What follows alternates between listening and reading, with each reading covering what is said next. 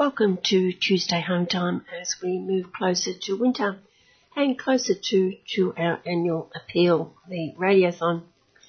And I'm relying on the regular listeners to do their bit to keep this important radio station on air.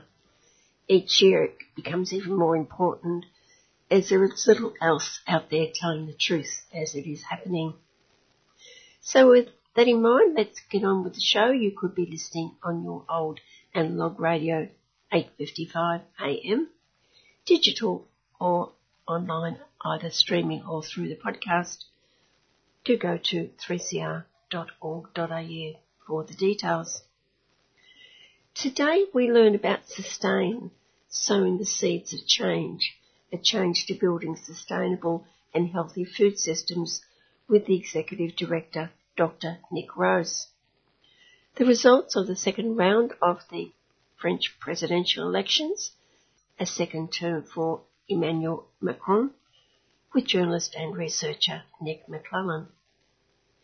Another setback for Julian Assange as he fights extradition to the US for exposing their war crimes in the Middle East.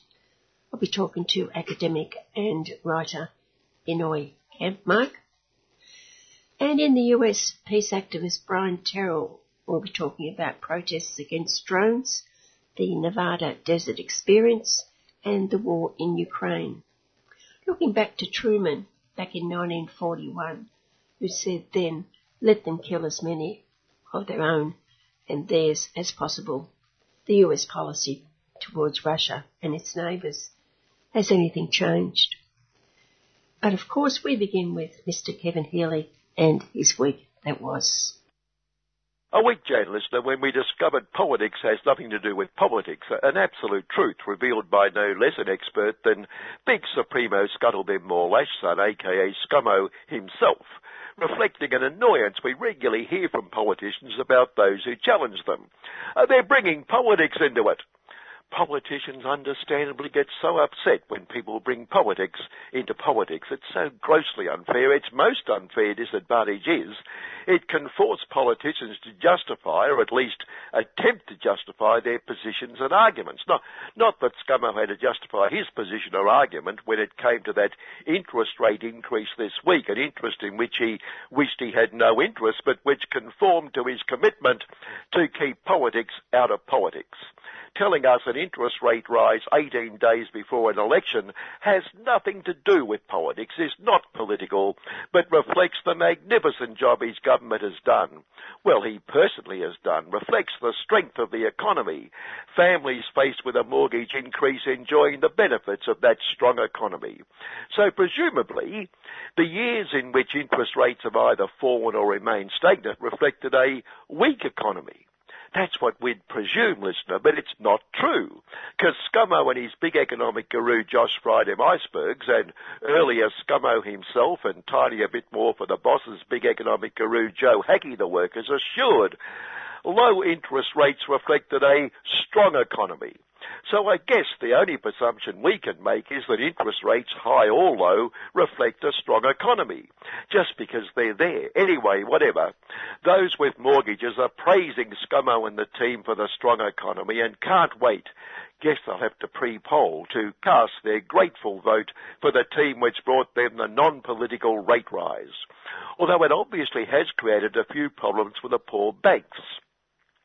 Tuesday night, the news reported they had not adopted the rate increase for loans and mortgages, generous souls, but thankfully they were able to work out the equations overnight, and by morning news, all four had increased their rate identically, the great benefits of competition policy.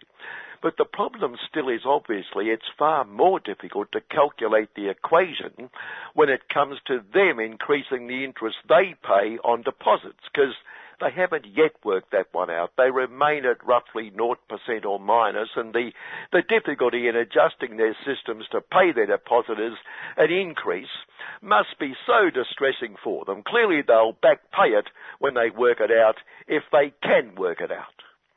Displaying his compassionate nature, Scummo pleaded with the banks to give pensioners a fair go. Admirable sentiment, although, although it can't be a simple problem to solve, otherwise we'd be sure ScoMo, after nine years of caring business class government, would have done something about it himself. Like they promise real wages will increase after the election. Something they're so concerned about, so concerned that figures this week show the stagnant wage problem that it does so concern them has occurred between 2013 and 2022, which, yes, what a coincidence, just happens to coincide with the caring business class party government, which is so concerned. Nine years concerned that workers might get a pay rise, but only because not getting a pay rise is good for the economy and therefore good for the workers who don't get that pay rise showing what a delicate flower is the economy, the greatest little economic order of them all.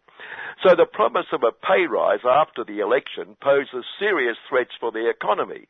And if we have any doubts about that, just ask how old maidiness will cost the workers of the True Aussie Industry Profits Group, who worries and ponders day after day, night after night over the problem of slow wages growth, but just cannot see a solution that does not harm the economy. Poor Innes.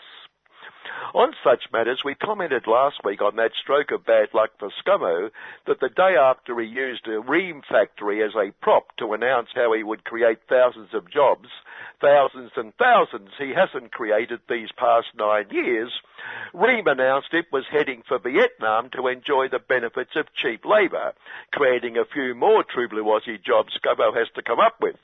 Well, then he promised hostile to workers ships in Fremantle 124 million to build train killer patrol boats. And again, just a stroke of bad luck that next day the evil electrical trades union why can't these people mind their own business? ETU revealed hostile to workers had been convicted for underpaying 30 Filipino workers, electricians, welders and pipe fitters, paying them under the award rate as little as $11 an hour for a 48 hour week including Saturdays with no overtime or penalty rates. To compound the union's evil and disrespect for authority, Acting Secretary Michael Wright claimed this is outrageous, listener, claims ScoMo has a fondness for posing in high vis, but when it comes to supporting the income and job security of true Aussie workers, or stopping visa exploitation, he is completely missing in action. How cruel. Okay, okay, it might have paid for ScoMo to brush up on his background checking before opening his mouth, but, but he wants workers to earn more. He says so. He, he just can't work out how.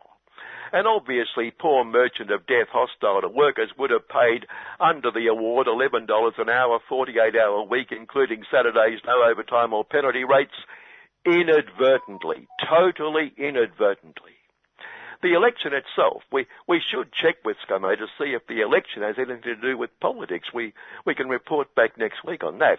Election itself continues to grip the nation with the big issues reflected in the ads flooding our screens. The caring business class party says it won't be easy with Socialist Party Supremo and would-be big Supremo Anthony Albanese, Elbow. And the Socialist Party says ScoMo makes too many mistakes. See? The big issues, big ideas for the nation, vision, which makes it all the more surprising that the undecided party just keeps increasing its vote. Although ScoMo did promise that a caring business class government would make it a crime to use or create any item coloured teal. Um, but uh, your man Dave Slammer the Palestinians is using teal in his material. Uh, yes, p- poor Dave is colourblind. And he forgot to mention he is the caring business class party candidate. Uh, yes, yes, poor Dave has a major memory problem. Then why should people vote for him? Because Dave is a brilliant member of my government. And why do you want to ban teal? It is an ugly, ugly, ugly you that makes the mistake of bringing politics into politics. Well, if that's the case, we can't blame him. And Anthony did use May Day to promise heaps of handouts for housing. So at last, the government will address the massive need for public housing, Elbow.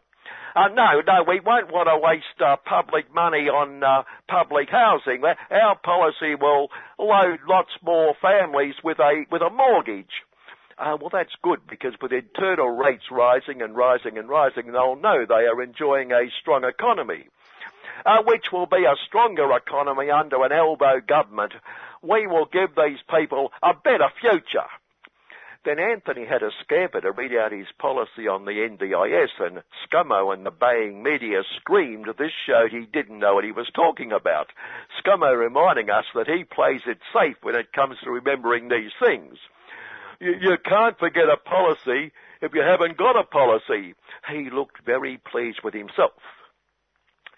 That out of control militant trade union leader Wayne Gatt lost protesters of the, sorry, the police association, throwing up the question association of why anyone would want to associate with any of them, but that aside, poor Wayne is so upset at Green Senator Lydia Thorpe for verbally giving it to Wayne's members during a protest against the deportation of 12 detainees, in which he complained about police manhandling and pushing women, including herself.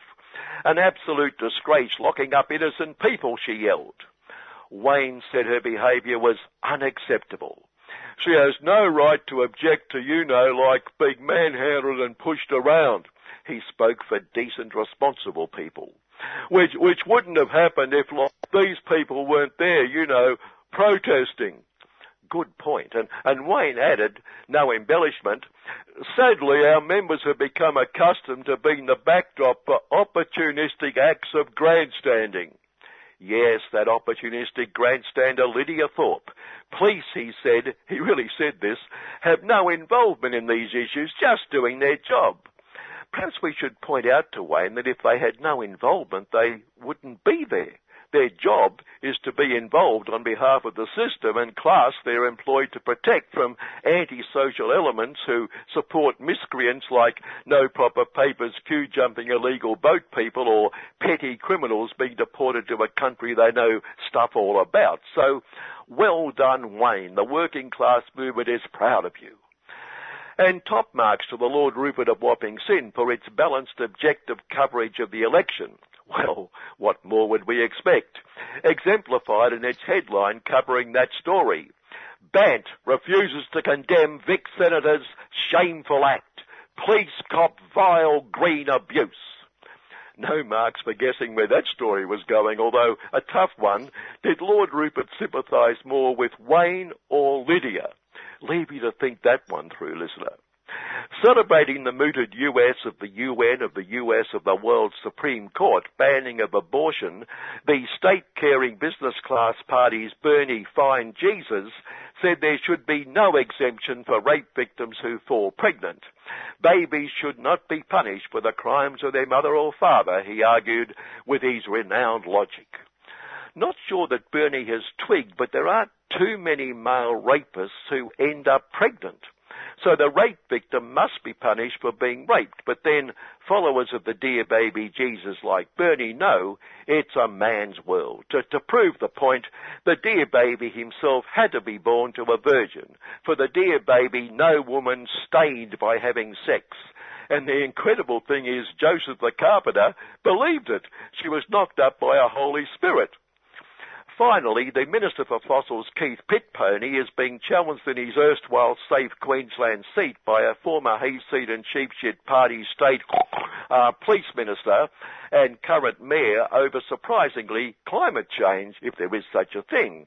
And one commentator suggested hayseed and sheepshit party Supremo Barnacle had not visited the electorate, indicating they weren't too worried about it. But on the other hand, we might suggest keeping Barnacle out shows they're very worried about it.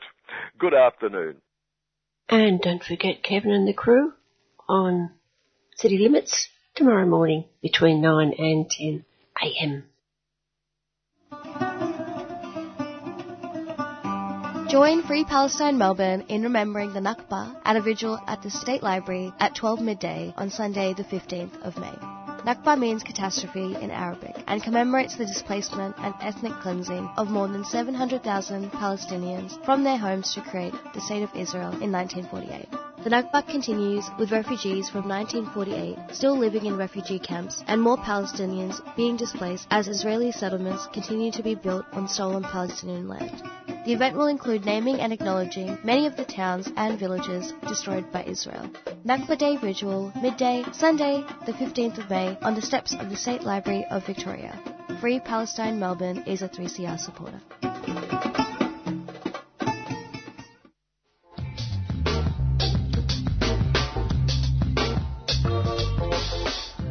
Online and in cinema.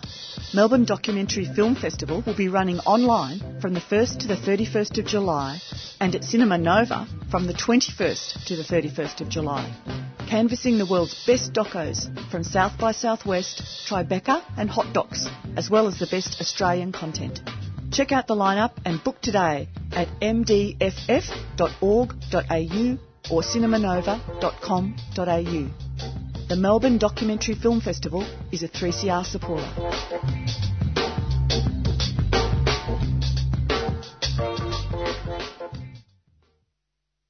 Sowing the seeds of change, change to building the sustainable and healthy food systems, a transition that supports flourishing communities, individuals and ecosystems. These are the basic aims of Sustain, and today I'm speaking with Dr. Nick Rose, the Executive Director of Sustain, the Australian Food Network. Nick, a starting point with the beginning of Sustain back in 2016, but the ideas and methodology go back to much earlier than that. The origins of Sustain go back to the what was called the Food Alliance at Deakin University. So that came out of work that Vic Health, Victorian Health Promotion Foundation, had funded focusing on food security and the role of local government in Victoria, looking at the issue of food security. This was back in really the early 2000s. What came out of that was the identification of a need for a network type organisation or an alliance that really brought together the various initiatives that councils you know, across Victoria were working on at that time to improve food security for their communities.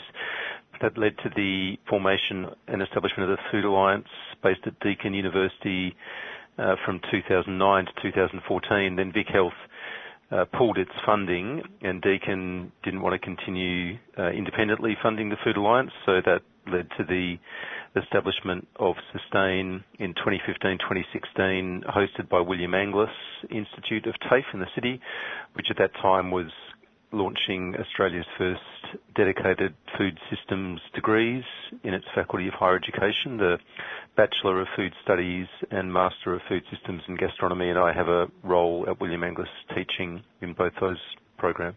Just curious as, as to why Vic Health stopped the funding.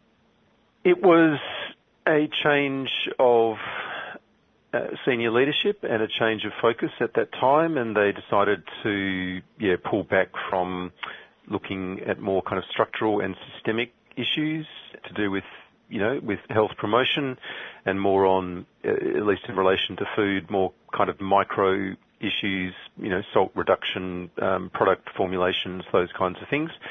However in the last few years, really the last sort of three years, I guess, just sort of dating back shortly before the pandemic, and, since then, there's been another change of leadership at Vic Health, and they've got right back involved in food systems, and have now re-established a food systems team uh, that was very active during the pandemic. Uh, it was called a working group on food security and food systems that group uh, over the last 12 months has been drafting a consensus statement for a fair food system for all Victorians, and that is going to be launched at an event at Deakin Uni's Melbourne um, venue on the 10th, Thursday the 10th of June, and that will be leading into the Victorian election later this year. I'd imagine there are a lot of areas that need assistance for sustainable food. How do you choose the projects that you do support? You're absolutely right. Food and agricultural systems is a, a huge area, as I'm sure you and your listeners would appreciate. So, spanning everything from you know agriculture and everything that goes into farming and agricultural systems to supply chain, uh, logistics, food manufacturing and processing to uh, retail systems and marketing and promotion and consumption and then and then waste um, and all the you know the different impacts along the way. So it's you know it's massive and it's difficult for any one organisation unless it's very well resourced to really work across all of that. So I mean I guess in in, in Sustain's case we have seen our role I guess building on you know that that legacy of the the Food Alliance and and the initial interest of Vic Health as I mentioned uh, wanting to support local government we've continued uh, to do that. We facilitated a, local government food systems networking group uh, from 2016 17 that produced a series of uh, papers, uh, sort of policy papers setting out the role of local government on uh, food systems in Victoria. That led to uh, my involvement in an Australian Research Council three-year project with uh, researchers from Sydney University and, and Wollongong University, which was mapping what every council in Victoria and New South Wales uh, have been doing uh, in this area, as well as looking at you know some examples of leading councils and, and community action. Um, so that's created a really you know solid body of, of work now. And last year we launched a, further iteration of what we're calling a local government food systems networking forum, which has 11 Victorian councils as members. We're staff working in local government in Victoria, as well as council in New South Wales and, and Queensland, meeting together once every three months and talking about what they're doing and troubleshooting issues and challenges um, to build their capacity. So that's you know local government although it's limited in terms of its resource base, its tax raising capacity, and its you know power to impact the system in a legislative or regulatory sense is the most responsive to community. Its uh, councillors are, you know, probably politicians who are most accessible to community members, more in touch with what's going on at the local level, and you know, we feel that's been a really positive way to Uh, to make some inroads in this area. And there's been, you know, some good examples of local governments in, around Melbourne and elsewhere, you know, making some good changes with community members. That's been a, a strong focus. And the other one that I'll mention, which is drawing on, you know, my own sort of interest and background in urban food and urban agriculture. At the end of my doctoral research, I had the opportunity to be a a research assistant on a federal government funded project looking at the role of urban agriculture and helping to meet climate change and urban food security challenges. In the wake of that, I applied for a Churchill Fellowship and was fortunate to be successful in that application, and that allowed me to travel to a number of cities in uh, in, in in Michigan and Wisconsin in the United States, and Toronto in Canada, and then five provinces in Argentina, looking at dozens of organisations working to address critical food security issues in disadvantaged uh, urban areas, as well as create livelihood opportunities um, for members of those communities. So uh, I, I, was really inspired by that trip, and, and the whole reason for doing that was that I felt that while there were quite a few community gardens, different places in Australia, you know, the, we're only really scratching the surface of the potential of uh, growing food in cities, uh, given what was happening globally. We've made that a, strong focus of what we do. So those those are really our, two strong focus areas in what is a you know what is a, whole system. I suppose when you think about the ethnic background to many people in the suburbs of Australia, that there has been an emphasis on backyard gardens or urban gardens but with people now, many people moving into apartments and housing flats and all that sort of thing, that skill is lost. Yes, that's a that's a good point, Jan. Is the the way the city and sort of thinking, particularly Melbourne, of course, um, you know, the way the city's you know developed and changed over the decades. You know, going from you know those those backyards and and suburbia and and people being able to to grow food either in the backyard or front yard, and, and now with uh, you know with more and more apartments uh, going up, and some of many of these houses with with backyards coming down, and in their place, you know, five, six, seven story apartment buildings going up with no or very little outdoor space. You know, and, and, and then I guess you, you combine that with the rise of convenience culture and Uber Eats and, and takeaway food and all the rest of it. Yeah, it is, it is very much a challenge having said that, uh, I think it's really important that we don't lose that skill. Uh, I think it's, you know, for, for so many reasons. Um, and even as the city's, you know, changing and developing and we've got all these apartments, there's still many, many vacant lots around Melbourne that just often sit empty, you know, for months or years while the developer, you know, may decide what to do with them. And I think uh, there's a huge opportunity there to make those spaces productive and some of them could be available for people living in apartments, for example. I think the land is is still there if if if we can think of it imaginatively and creatively, and I think the need for people to not lose this skill and, and indeed for you know for more people to embrace it is is really strong, uh, particularly at the present time with you know with what we've been through with COVID, with with what's happening with the climate, and now of course with the the war in Eastern Europe and inflation and cost of living crises. Um, you know, with uh, all the reports and expectations are that people experiencing food insecurity uh, are to be increasing in number. Um, and the way we deal with that currently is with food banks and handing out surplus food from supermarkets, food that's to be thrown out or processed food. And while that, you know, meets an immediate critical need, it's hardly a, you know, a, a good, dignified, long-term response.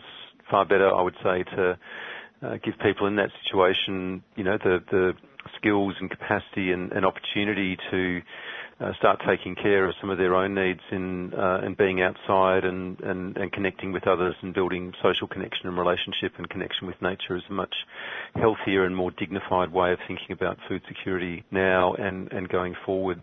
Do you liaison with the councils to facilitate vegetables being grown on verges? Yes, we have, as part of, as I mentioned, the quarterly meeting, the Local Government Food Systems Networking Forum, staff in that space do talk about the different strategies and programs that they're working on, and, this topic that you mentioned of, uh, verge gardening and, access to verges is uh, is one such topic. Um, it's uh, you know again it's a, bit of a, challenging one for some councils who are concerned about you know, risks, you know, the, the question about insurance and people having accidents or slipping or those kinds of things is sometimes raised, but, you know, we uh, can help councils work through those questions.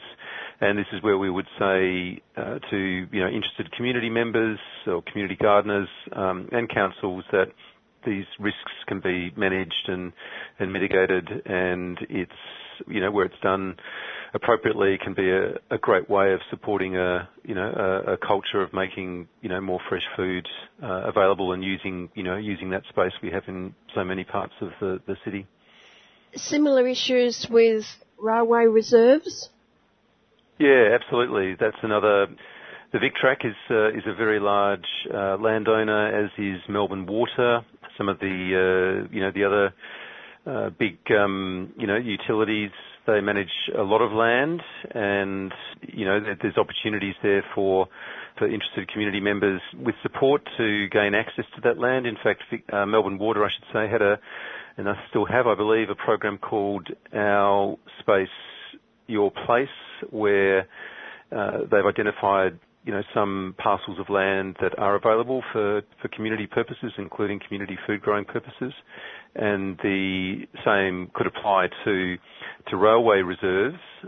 This is where I think uh, resourcing comes into it. It's one, it's one thing to look at, you know, the land that's available, and obviously that's that's the, you know, the vital first step to identify that land and and get access to it. But then you know, often, particularly talking about railway reserves in metropolitan areas, you know, there might be issues of contamination and so on. So probably wouldn't be appropriate to grow food directly in soil. Uh, you'd need to look at above ground growing, and that requires bringing in soil, you know, other infrastructure such as wicking beds. That all costs money. And what we've said is, you know, that shouldn't be up to individual community members or community groups or, or local government really to, to fund that. Uh, this should be a national priority, you know, to create a fund effectively to support that kind of infrastructure.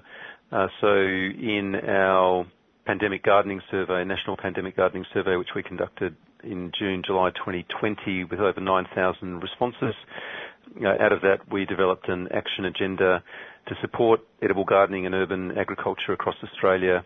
And the you know the headline demand in in that action agenda was for the creation of a 500 million dollar National Edible Gardening Fund, and a significant part of that money would go towards uh, supporting infrastructure for uh, community uh, food growing uh, across the country.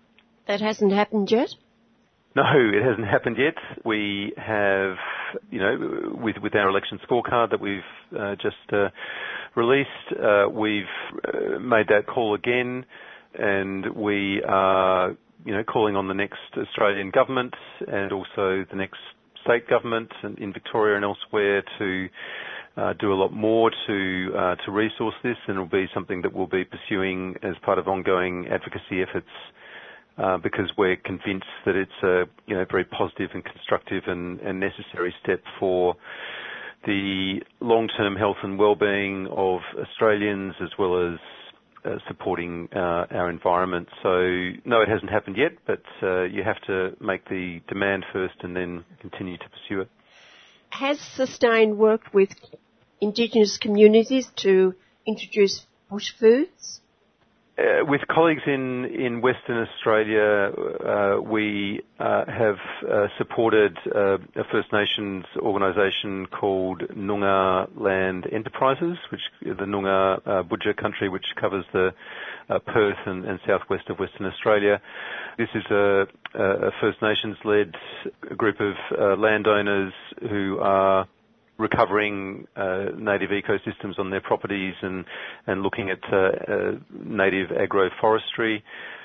So we um, have watched their development with great interest and, and where we can have, have supported them. We have been in discussion with with Bruce Pascoe and and his work with with dark dark emu and, and black duck foods and the you know the reclamation of First Nations bush food, systems heritage in this uh, in this country, and, Bruce has spoken at a number of our events. Currently, we in the uh, development of the Oak Hill Food Justice Farm in Preston, as well as the Melbourne Food Hub Farm in, in Alphington, uh, we're exploring with First Nations groups how a bush foods garden may be incorporated into the design and operation of those places. Can I take you back to your Churchill Fellowship time? What were the main issues or ideas that you came back with? And have you been able to put them into practice? Well, that's exactly the point, Jan. That's, um, as, as you may know, that's the point of a Churchill Fellowship is to support Australians to go away and uh, meet people and uh, find out about things that are happening overseas, not happening as much in Australia, that, but that could be of benefit to Australians to, you know, come back and, and put them into practice what I saw uh, going to places like Detroit and parts of Chicago and, and parts of Milwaukee and parts of Toronto in particular and that, that part of North America was the way in which degraded, vacant, uh, vandalized, abandoned pieces of land in cities, particularly uh, Detroit, which you might know previously in previous decades was um, a thriving uh, metropolis population over 2 million people and at one point the third richest city in the United States and then car industry um, manufacturing collapsed. Uh, the city uh, really dwindled and declined and its population fell by I think almost two thirds, correspondingly very high rates of, uh, of poverty and unemployment you know, many houses being demolished and, and abandoned. The city in, in recent years has sort of experienced a little bit of a renaissance through people, you know, from Detroit and from other parts of America moving there and uh, setting up urban farms on those uh, abandoned lots. And, and that's something that I saw not just in Detroit but other places I visited as well. You know, creating small businesses for themselves, creating programs for, you know, for youth internships, uh, partnering with local schools, addressing sort of food security needs, that whole ecosystem, if you like, of uh, using, you know, using that abandoned or vacant land, making it productive, making it aesthetic, um, you know, running small enterprises, businesses, organisations from it, you know, meeting immediate needs for, you know, for good, healthy food and, and for, for jobs and, and training opportunities. You know, that's a model uh, you know, that, that that is really shaping the strategic direction of Sustain. We have received some funding from a couple of uh, foundations to investigate uh, that and, and, develop an actual model and then seek uh, larger uh, funding to put it into practice. So that's what we're, you know, we've been trialling at the Melbourne Food Hub site in Alphington and, also the new site in Preston using, you know, in, both cases, land that was underutilized, uh, making it productive and then uh, Uh, looking at opportunities to, you know, to do education and training and, and, healthy food production from those sites and understanding what that could look like as a scalable, replicable model that could be, you know, with with a, with appropriate funding and partnerships and access to land could really be expanded in a significant way across Melbourne and, and hopefully elsewhere across the country. So, you know, it's been a process, um, but I, have very much remained true to the commitment I made and the vision of the Churchill Trust and being a Churchill Fellow to take all that those lessons and inspiration you know that I garnered when I was uh, when I was overseas in 2014 and, and, put it into practice through my work in Sustain. So it's a journey, it's a process, and it's gaining you know traction and and momentum now. I mean the other thing I've mentioned you know the sites we're working on. I mentioned the pandemic gardening survey. The other thing I'd mention is the events that we've been running to raise the profile and visibility of uh, growing food in cities and, and, even talking about urban agriculture as a concept and as a sector. Uh, so we have been doing that since, 2000, since our establishment year in 2016 with the National Urban Agriculture Forums. We've now run three of those with uh, over 100 speakers internationally and, nationally, uh, people involved in this space in, all kinds of ways. And last year, for the first time, we had a national urban agriculture month as a whole of country self-organised event where there were 112 uh, different events all over Australia with more than 3,000 people participating and we're just uh, gearing up to do the same thing again uh, in October and November this year. Uh, and that's really about building a movement and, raising visibility and helping community gardeners and urban farmers across the country to uh, strengthen the case for greater, you know, resourcing and, support and more access to land to expand this sector. So yeah, I'm staying true to the, you know, the commitment with the Churchill Trust. It does take time, but you have to be persistent and keep working at it. And of course, the effect of gardening, urban gardening on both physical and mental health of people, particularly when you think about the last two and a half years of COVID where people have suffered a great deal. Absolutely. You know, that's, uh, that, that was the overwhelming findings of the pandemic gardening survey, whereas I mentioned uh, 9,140 Australians uh, who were you know, were growing food at home during the, you know, the first wave of lockdowns back at that time, you know, reflecting on that experience and talking about what it meant for them overwhelmingly spoke of its uh, its its benefits and particularly mental health, uh, particularly you know easing anxiety, supporting relaxation, helping people de-stress, being outside, being with plants, as well as the you know the you know the physical exercise, you know the gentle movement, and the you know the dietary benefits from having access to that that fresh food, and and also socially, even during you know lockdowns and isolation, uh, many people spoke about meeting neighbours for the first time across the fence line or you know in the front yard and having conversations and you know people walking by commenting on what they were doing. And so it's a, it was a great way of you know building you know social human interactions as well as the you know the individual benefits from uh, from mental from mental health as well.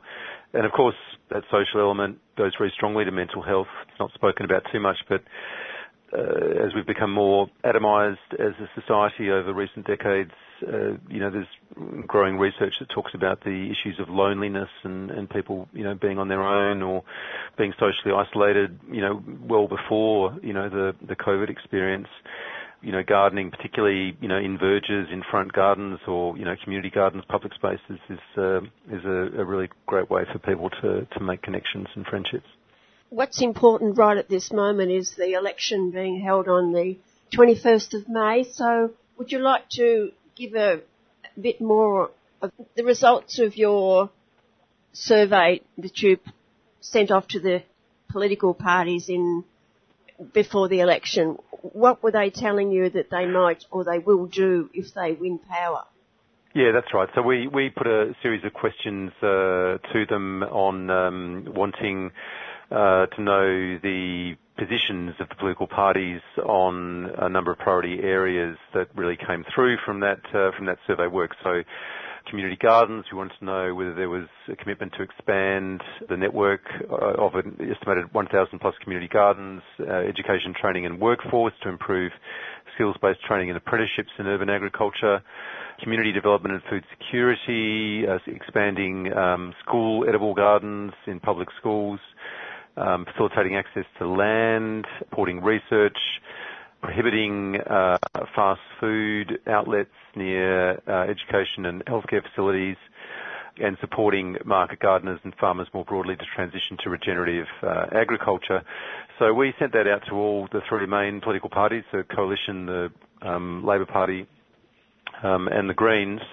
Didn't hear back from the uh, Labor Party, unfortunately, but um, did hear back from the, the coalition, uh, from Greg Hunt and from the um, the Greens uh, spokesperson. Uh, and so on the basis of that, we developed a, a election scorecard, I should say. The, the coalition uh, was very much uh, focused on um, skills, national competitiveness, improving productivity of the Australian horticulture industry. They did talk a bit about educating young Australians about agriculture, um, the Kids to Farm program, you know, iFarms, and then talked a bit about, you know, the Healthy Food Partnership and, and a national preventative health strategy.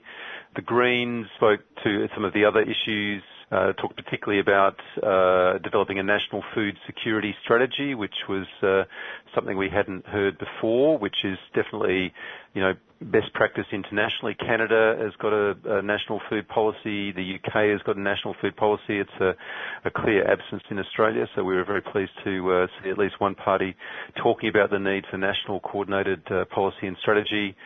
You know, they talked about, you know, working at the community level, supporting community level education, cooperatives, uh, community gardens, and so on. So uh, overall, um, we looked at what Coalition had, and, again, you know, they scored well on workforce skills and training, as you, as you might expect, but, but less so on the uh, the other items. We've made that the results of that scorecard available now through our website and through social media, and we do encourage everyone to think about the importance of the food system to our well-being, uh, to you know issues across uh, across society, climate change uh, biodiversity, as well as human health and well-being. Um, and these are, you know, fundamentally important issues that don't get enough airtime in election debates. So uh, we've provided some information and resources uh, for people to uh, to use as they make up their minds in two weeks' time.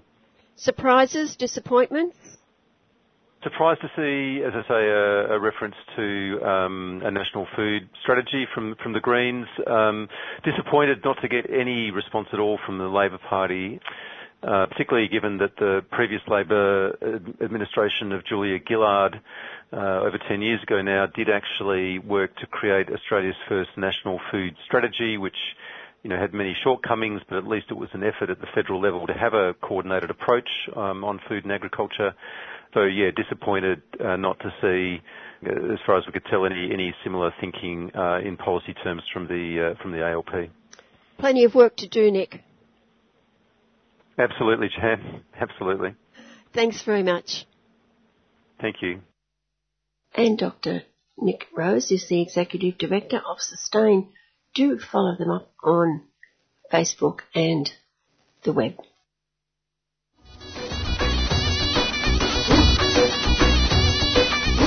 The revolution in Rojava is a beacon of hope for the world, putting direct democracy and feminism into practice on a broad scale. This radical attempt at social transformation now faces huge challenges, including daily attacks by the Turkish military with little outside recognition or aid. Show your support for Rojava by joining Northeast Syria Solidarity, or NESS, NESS, and help ensure the survival of this inspiring experiment in social change.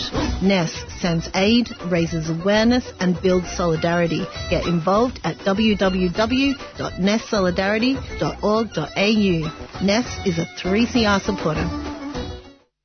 Hello, 3CR listeners. I'm Giselle Hanna from Accent of Women and Asia Pacific Currents, and I'm appealing to you to subscribe to 3CR to keep radical voices on air.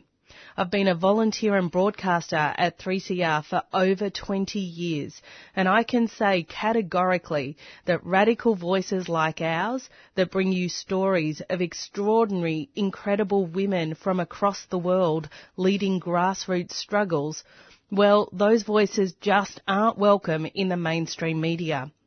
You won't hear about the struggle against Samsung's human rights abuses against its workers in South Korea you won't hear about the plight of the Myanmar resistance against the coup on any other station, at least not the way we tell it here at 3CR. So be a comrade and go to 3cr.org.au forward slash subscribe or call the station on 9419 8377.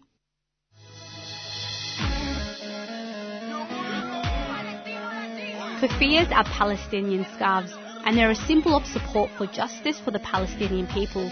Buying one will support the last remaining factory in Hebron that makes kufiyas, and all proceeds from the sales support projects in Palestine, especially Gaza, as well as local solidarity organizations. From the traditional black and white kufiya to an array of modern designs, all scarves are $35 each. Explore the range and order online or drop by 3CR during business hours.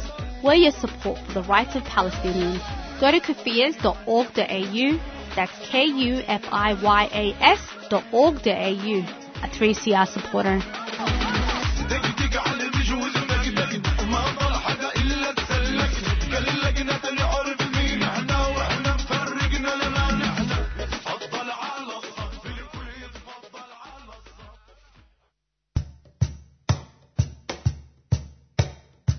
There are many ways that you can keep up to date with 3CR news, events, and programs. With Facebook stripping content, it's a timely reminder to focus on the communication channels and platforms that the community controls. The 3CR website is a great spot to catch all your shows via audio on demand or scroll through our range of podcasts. It's also where you can sign up to our monthly newsletter, buy yourself a new t-shirt, or check out archival audio from past broadcasts. Of course, we're also on Twitter at 3CR and Instagram at 3CR Melbourne. But don't forget our mighty AM band. Catch us anytime on 855 AM. Keep in touch. 3cr.org.au.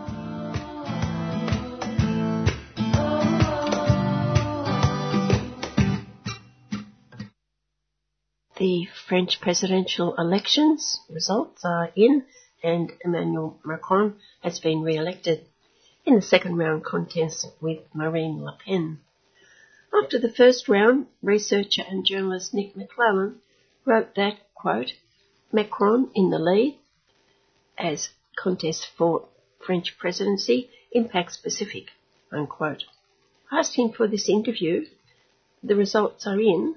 Where does that leave the Pacific? The re-election of Emmanuel Macron as French president has really confirmed some, some trends that have been developing for a while around the Pacific, where, as we talked about previously on the program, over the last five years, Macron has won a lot of support from anti-independence politicians in the Pacific Islands, uh, in New Caledonia, in French Polynesia, in Wallis and Futuna. In the first round of the presidential elections on the 10th of April, Jean-Luc Mélenchon, the leading left-wing candidate from uh, the Parti La France Insoumise, won a majority in six of the 11 overseas territories, particularly in the Caribbean, in the Atlantic, and, you know, was, was uh, more than 50% vote in some of the Caribbean countries. In contrast, Macron won support in the Pacific.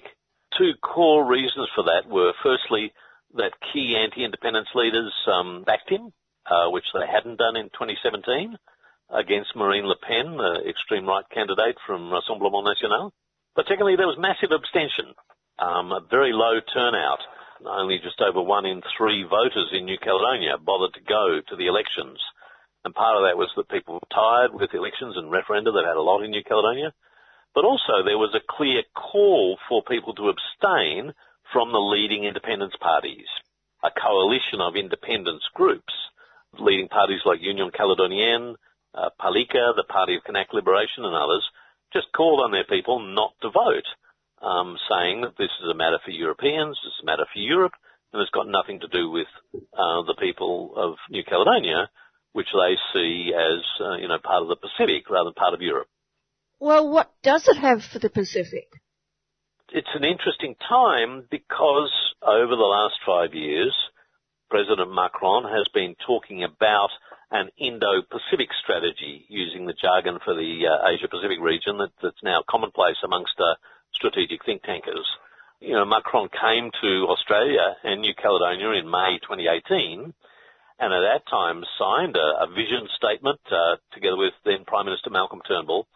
And, you know, there's been a strategic partnership between Australia and France, um, started by the Rudd Labor government, but by bipartisan support from the coalition. And that's expanded through a series of joint statements building up the uh, uh, France-Australia strategic ties, basically aligned against China. Um, France says that it's not part of the US bloc against China, but that's not true. They really are setting their defence posture in the region, uh, concerned about rising Chinese influence. But that strategic partnership was blown out of the water, pardon the pun, by the AUKUS decision in September last year, um, and the decision to breach the contract with the French corporation Naval Group, uh, Naval Group, uh, for the submarines that the Australian Defence Force was buying. And that bitterness lingers to this day, you know, although uh, there are some areas of cooperation uh, with uh, France, say around humanitarian disaster response for the volcano in Tonga earlier this year in January. On the bigger geopolitical areas, the French are quite open that they have re-evaluated the strategic partnership with Australia and will only deal bilaterally with Canberra on a case-by-case basis. Famously, President Macron um, when asked whether he thought um, Prime Minister Morrison had lied to him, said, I don't think, I know. So when you have a, a French Prime Minister saying that Morrison's a liar, when you have uh, the government of the Solomon Islands willing to talk with China rather than with Australia when it comes to security, and when you have other Pacific leaders talking about the greatest security threat that they face, which is not China, but climate change, then you realise the failure of Australian diplomacy in this uh, part of the world and the challenge for the incoming government um, after the May elections. 28% of people who were eligible to vote didn't vote. This is larger than the, the first round. How much of that can be sheeted down to the fact that, apart from what you said about the Pacific, that there's no left candidate to vote for? Well, that was very much the case, and you can see uh, maps of you know where people voted and didn't vote. In New Caledonia and in French Polynesia, some people early on advocated to vote for uh, Mélenchon, uh, the leading uh, uh, left candidate, and his absence was very much there. And you know, across France, it's repeated in headline after headline. Voters being quizzed between the two rounds of the, the election on the 10th of April, then the, a fortnight later on the 24th of April, they said that without a left-wing candidate, the choice was between plague and cholera, quote unquote. you know, that was widely said and became a bit of a catchphrase in France and indeed in the Pacific. And you only have to look at the final results of the uh, the election, and they're really striking. The number of registered voters who went to the polls in France was 38.5%. Less than four out of ten, you know, just over a third of voters bothered to turn out to vote. And that was five points down from the 2017 election. So the turnout was lower in France as a whole. And the bald figures are really striking. Macron defeated Le Pen in the second round vote by 58, 58.5% to 41.5%. So a significant victory over Le Pen, about 18, 19 million votes against 13 million. So Le Pen got 13.2 million votes for the whole of France, but 13.6 million people abstained from the election. 13.6 million abstained. Another 3 million people, 8.6% of the electorate, went to the polling booth, but then they put in a, a blank or a null vote. So they either left, put in nothing in the envelope, just stick in the ballot box, or they wrote rude insults all over the ballot paper, saying their contempt for, for, for both candidates. So if you add up the abstentions and the null votes, doing some quick maths in my head, about 22.2 million people who abstained or voted blank. Macron got 18 million. So more people abstained or voted nothing then Macron won in the election. So you see the, the, the gap in concern amongst people about the lack of choice between two right-wing candidates. Well, where does that leave so-called democracy in France? Well, there's another step in democracy in the sense that there are elections coming up uh, very soon for the French National Assembly. In June, there are two rounds for the National Assembly, similar process where a whole slew of candidates run off against each other, and uh, if you get 50%, you're in, but if you don't, there's a runoff between the top two candidates. And so we're going to see, this is for French's parliament, uh, lower house parliament, the National Assembly. You're going to see a, a runoff, and in this case, uh, Mélenchon has called for a, a union of left-wing voters, including people who supported smaller Trotskyist parties on the left, who won a couple of percent of votes in the in the, the presidential election, but also people from the Socialist Party, which was obliterated, won less than two percent of the national vote. The French Socialist Party, and they were ruling under President Hollande, Macron's predecessor, not that long ago. So Mélenchon as the leading left-wing candidate uh, from uh, La France Insoumise, France Unbowed, is mounting a real grassroots campaign to try and keep up the momentum. He did very well in the uh, the, the, first uh, round of the elections, although he was eliminated, coming in just behind Marine Le Pen. He got more than 20% of the vote, so one in five voters back to, you know, a very progressive left-wing candidacy. I mean, there's questions about some of Mélenchon's policies, but nonetheless, he really mobilised an enormous amount of support, and he's hoped, hoping to carry that momentum from the grassroots campaign, which certainly wasn't supported by the mainstream media, into the legislative elections, hoping that a, a union of the left, broadly speaking, would um, give uh, within the National Assembly a much stronger voice to the many people who felt that they didn't have a candidate to vote for in the um, the presidential election. That's going to be the case too for the Pacific although leading independence parties um, boycotted the presidential election, it's likely that they will run candidates for the National Assembly. Already, for example, in French Polynesia, in Tahiti, they have three seats in the French National Assembly, and one of them is held by a guy called Moetai Brotherson, who is a member of the pro-independence Tavini Huiratira party. Although they called for a boycott of the presidential elections, I think uh, they'll run again for the National Assembly, and Moetai Brotherson provides a voice in Paris for negotiations with the French government. This is probably going to be the case with the Kanak independence movement as well. Once again, they called for a boycott of the second round of the uh, presidential elections, which was followed by the vast majority of their supporters. But I, they're meeting in Congress in a few weeks' time as the FLNKS, this umbrella body for the independence movement, and I suspect they'll run a couple of candidates to see if they can uh, win uh, a seat in the National Assembly, which is a pretty crucial opportunity, therefore, to have someone uh, negotiating with the French government as New Caledonia moves on to further discussions about its political status when the, the new government, new prime minister are appointed in uh, in Paris. Finally, Nick, I can't let you go without a few more words about China and the Solomons, the hysteria that has accompanied the announcement. Well, it depends a bit where you're looking.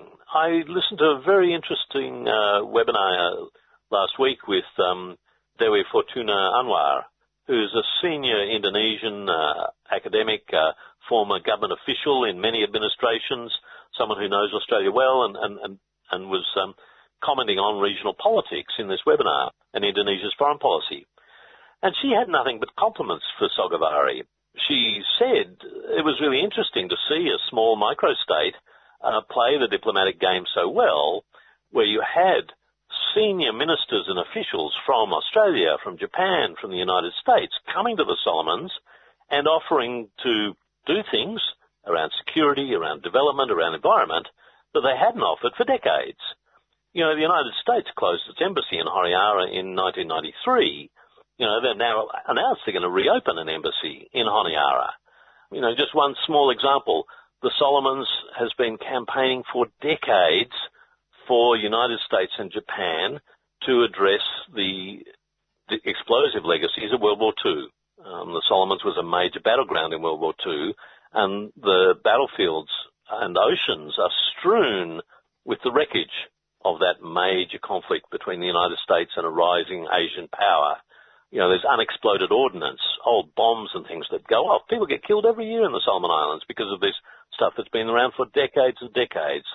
There are ships, sunken ships in the Iron Bottom Sound, that's where the name comes from, leaking oil into the marine environment. And you know, the forum in 2002, the South Pacific Regional Environment Program, called on the United States and Japan in a regional strategy in 2002 to help clean up this mess.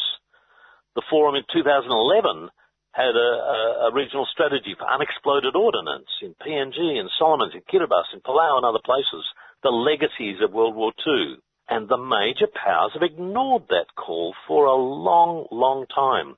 Now, one of the things that uh, Kurt Campbell, the Indo-Pacific czar from the United States who visited, is that the US says they're going to do something about unexploded ordnance. So there's plenty of things to criticize about the security deal. I personally very critical about the lack of transparency, about the Chinese police being deployed in Solomon Islands. I mean, frankly, I don't think Chinese coppers training people in riot control is a good thing, looking at the way that police have been deployed in Hong Kong, Beijing and other places. But I think you have to acknowledge that playing the China card, as Sogavare has done, has focused attention on this broader security agenda that Pacific Island countries have been talking about. There's uh, the voices that come from past and present Pacific leaders are very clear that security is not just about state to state security and military bases and geopolitical battles between the US and China. It's about transnational crime, overfishing, damage to the ocean environment. It's about human security around education and health and ending the plague of violence against women in the community, in the home, in the workplace. But most importantly, it's about environmental security and obviously about climate change. And statement after statement after statement from Pacific leaders, Pacific churches, Pacific community groups is that climate change is the greatest security threat to the well-being, the livelihoods, the security of Pacific peoples. How many times do they have to say it before major donors, including Australia, put the resources into not just the state-to-state security questions, which are very real and serious, given rising Chinese influence, but the broader security agenda that Pacific countries are. And, you know, just um, last week, the Pacific Elders Voice, a group of retired presidents and prime ministers, senior officials, including former Pacific Forum Secretary General Dame Meg Taylor, Hilda Heine, the former president of the Marshall Islands, Anote Tong, former president of Kiribati, and Eli Sopoaga from Tuvalu, a whole slew of leaders put out a statement saying we're worried that the focus on US-China strategic competition is ignoring our core security concerns and that allies like the United States, Japan and Australia, and I'm quoting this, are framing their Indo-Pacific policies without consulting with Pacific Island leaders. So yes, China is a big issue in the Pacific, as it is a big issue in Australia, and indeed around the world. It's a major economic and potentially military power. But let's not forget the broader security agenda that needs resources around development, around climate. And, you know, this government has failed miserably. we don't have to talk about the failure of the Morrison government's climate policy, the capture of policy making by the fossil fuel industry in Australia. We don't have to talk about the cuts in aid under successive coalition governments, starting with a billion dollars cut by Tony Abbott in 2014. We don't have to talk about the destruction of our international broadcasting into the region, the cutting off of the shortwave broadcast, which now China's picked up. We've talked about these things many times on the program, and it's surprising that the Canberra Press Pack has finally realised that Australia is surrounded by small island developing states. We always will be, and we need to engage better, smarter, with honesty with our neighbours. Both parties have failed in this. Great to talk to you, Nic. Thank you as always, Jan. Look forward to speaking again and we shall. That, of course, was researcher and journalist Nic Maclellan.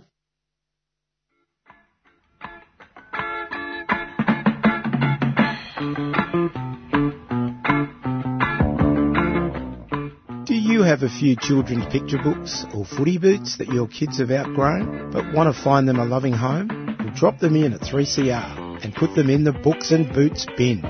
Books and Boots regularly sends pre-loved children's picture books and sports footwear to remote and regional First Nations communities and children across the country. Contact us at Books and Boots or go to the website www.booksandboots.org.au. We love a good book.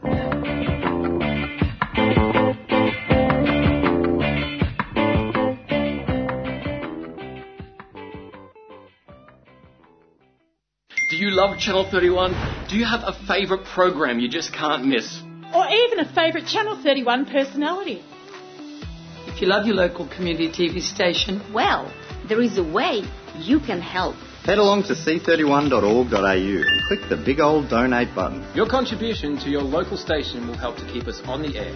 Making more of the quality TV you know and love. Plus, you'll help to make sure our team can continue to provide access, training, and education behind the scenes to hundreds of young Victorians.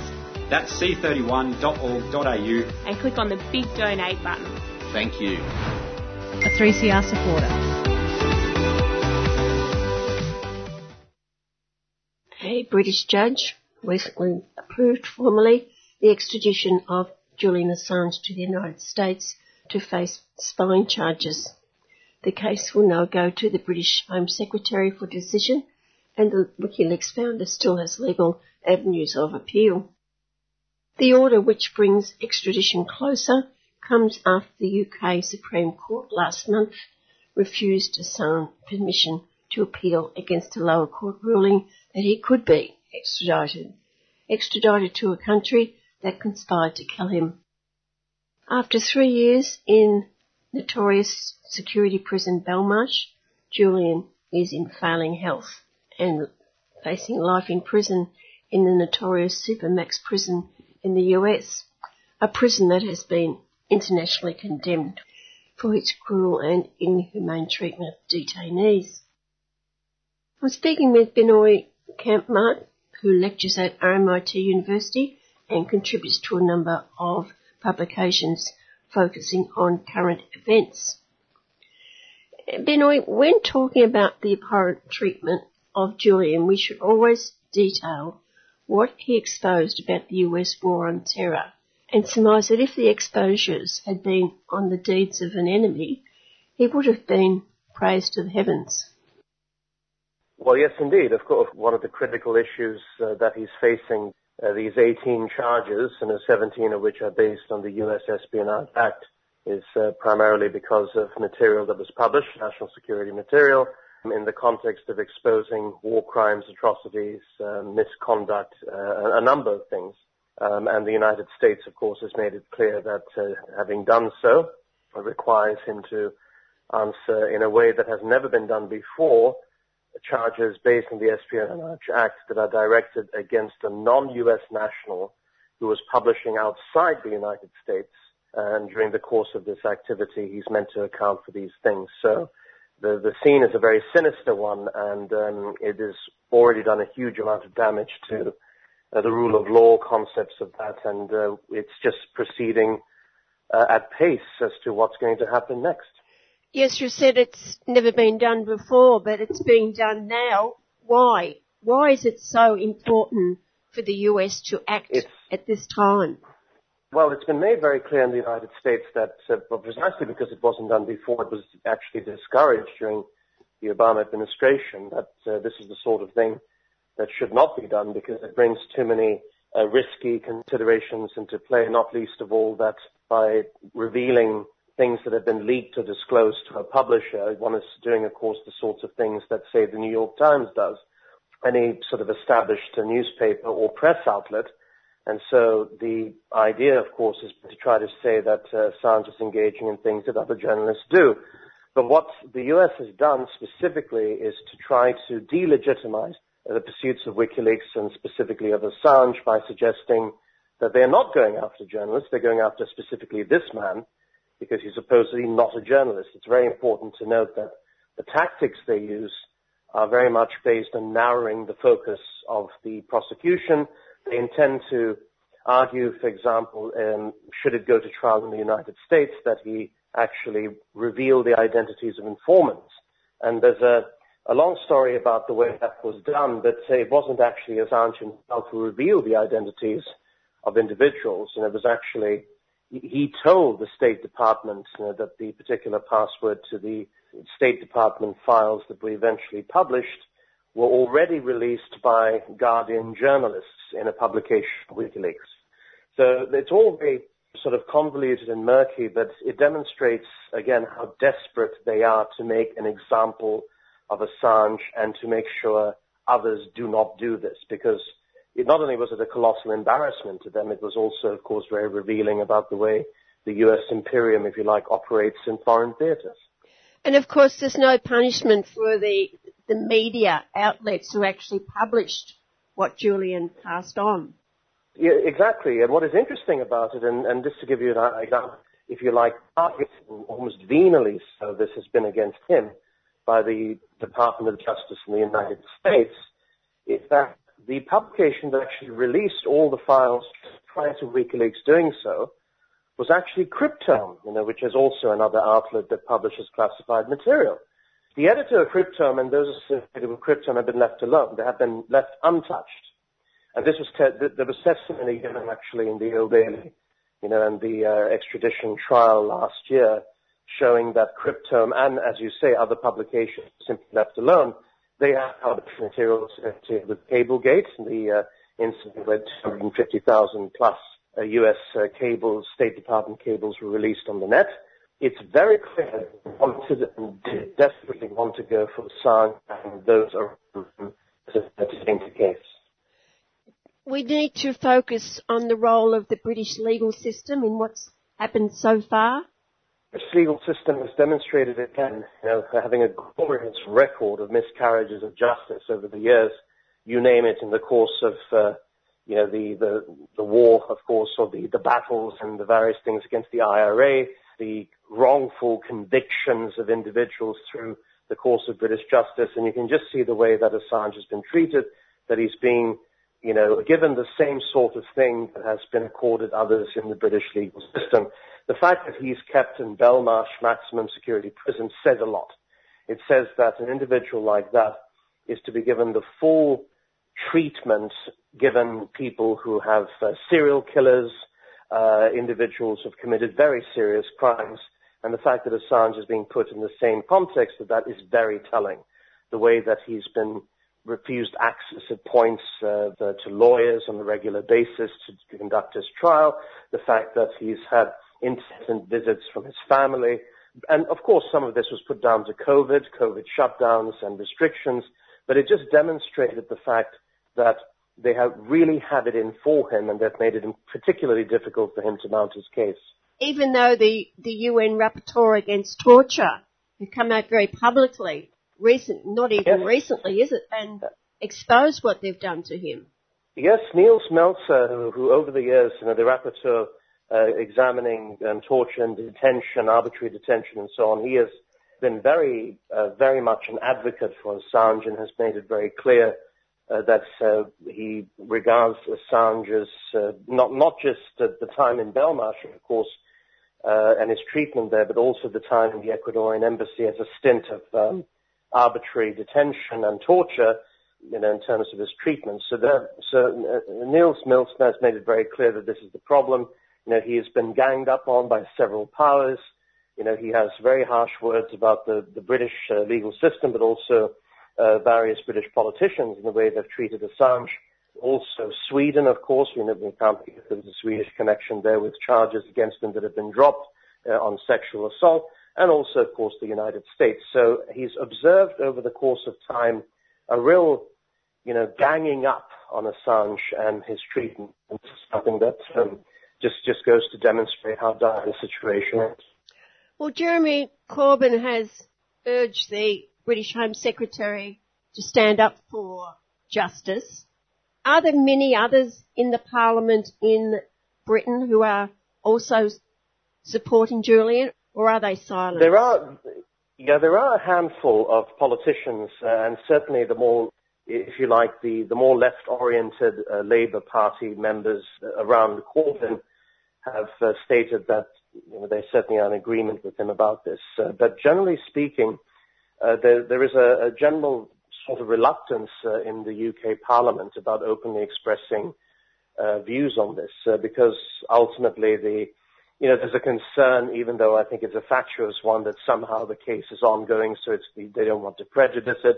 Uh, they want to let uh, the Home Secretary Priti Patel uh, make a decision. But rest assured that it's um, I certainly don't hold that much confidence there because Patel is on record over several months now, she's been very keen to push reforms to, on, to the Official Secrets Act. And the Official Secrets Act is, according to her, needs to be modernized and reformed to enable the state, so to enable um, you know, the United Kingdom to prosecute journalists and individuals who receive national security information. So what she wants to do is to implement something along the lines of the Espionage Act in the United States. So that doesn't all go well. That simply doesn't all go well in this context. We've got a Home Secretary who you, you just imagine it's going to be a formality for her to simply, you know, tick the boxes and say that Assange can be, you know, deported to the United States or extradited to the United States. Well, where does the UK obligation not to send any person to a place where their life or safety is at risk. Can they just ignore that completely, or are there legal challenges to that? There are. Yeah, there are international. There is a, of course, there is the the extant body of international law, the International Covenant on Civil and Political Rights, the ongoing, of course, the European Charter, which the UK is still part of, you know, even though, of course, you know, despite Brexit, there are still these residual obligations that linger. And of course, there's also the US-UK treaty itself, the extradition treaty, which uh, has certain safeguards and so on. But unfortunately, what has happened here and what has been deviously done is that the United States has given assurances that, for example, he will not face the death penalty, that he will not face these appalling special administrative measures uh, which essentially mean he's kept in isolation and not being and not able to see evidence that's being adduced against him, and not able to see a legal team, not able to see family, and also he's been given an assurance, supposedly, that uh, were he to be convicted, he will not spend time in the notorious ADX Florence facility, which has uh, been said to be essentially, you know, the United States version of Guantanamo on the mainland. Not only that, he's been given assurances apparently that he might be able to apply to seek the, serving the balance of his term in Australia, subject to approval of the Department of Justice in the United States. What is so tragic about this is that the English courts took this for face value and, and said that he is not in danger, that the, notwithstanding the fact that the U.S. prosecutors decided to wait till the appeal stage to give these assurances. The British uh, judges, the, both in the High Court and then in the Supreme Court, have more or less said that these assurances are perfectly legitimate. There's no reason why we should question what the U.S. government is doing. And I find it extraordinary. This coming from, and this is what the judges refused to look at, they refused to look at the evidence that the CIA has discussed the possibility of abducting Assange, uh, the possibility of poisoning him, the possibility of using British assets to target him. I mean, it's extraordinary. So we are essentially left to rely on the assurances of a government that has thought at stages of getting rid of Assange. And then there's the role or the non-role of the Australian government, who, and I'd say that Julian's last in a long line of people who have not been supported by our government. The Australian government has distinguished itself over the years by a total lack of absence in nationals, bar the occasional idiosyncratic or, you know, aberration, such as, uh, for example, Kylie Gilbert Moore and things like that. It's very strange. That particular intervention was a very odd one uh, in terms of pulling out, um, you know, uh, diplomatic, uh, if you like, assets in terms of Thailand, trying to seek uh, her release through channels you know, in Iran by then asking the Thais, the Thai, the Thai authorities to release Iranian nationals that have been convicted from terrorism charges. Apart from that, apart from that smelly case, I call it, generally speaking, Australian governments don't care very much about their nationals, especially in the Assange case, it's been shown time and time again that the consular assistance has been minimal and that attempts to seek a constructive involvement by the Australian government has been also minimal as well. To that can be added, of course, a string of other individuals, as you yourself have pointed out, where interest has not been shown. The treatment of David Hicks, for example, the treatment of Mamdouh Habib during the so-called the years of the war on terror. The treatment by Australian governments has been atrocious, you know, at, at points, just allowing other countries essentially to take over the jailing duties, as it were. Where can it go from here? Well, at this point, what happens, or what is happening, is that the defense team is uh, um, compiling uh, its response. It's uh, making submissions, which they are sending to Priti Patel, the Home Secretary in the UK, in the hope that uh, she will be convinced. Uh, I, as I said, you know, I'm certainly not holding up much hope about that, but they are nonetheless making the point. There is also a slim chance that there might be an administrative appeal against her decision in terms of you know, due process clause and in terms of whether she has considered all the evidence of the case or not, they may be able to appeal her decision to the High Court. And then there is also the possibility of reopening an appeal to the original magistrate's decision against actually sending him, uh, actually against his extradition. Because if you remember, if your listeners remember, the original January 4th decision that was handed down last year that was handed down was based on the idea that it would be offensive, uh, it would be actually dangerous and oppressive rather to extradite into the US on health grounds uh, as a risk of suicide. But what uh, Vanessa Baraitser did not do was take seriously the defense of journalism and public interest journalism grounds.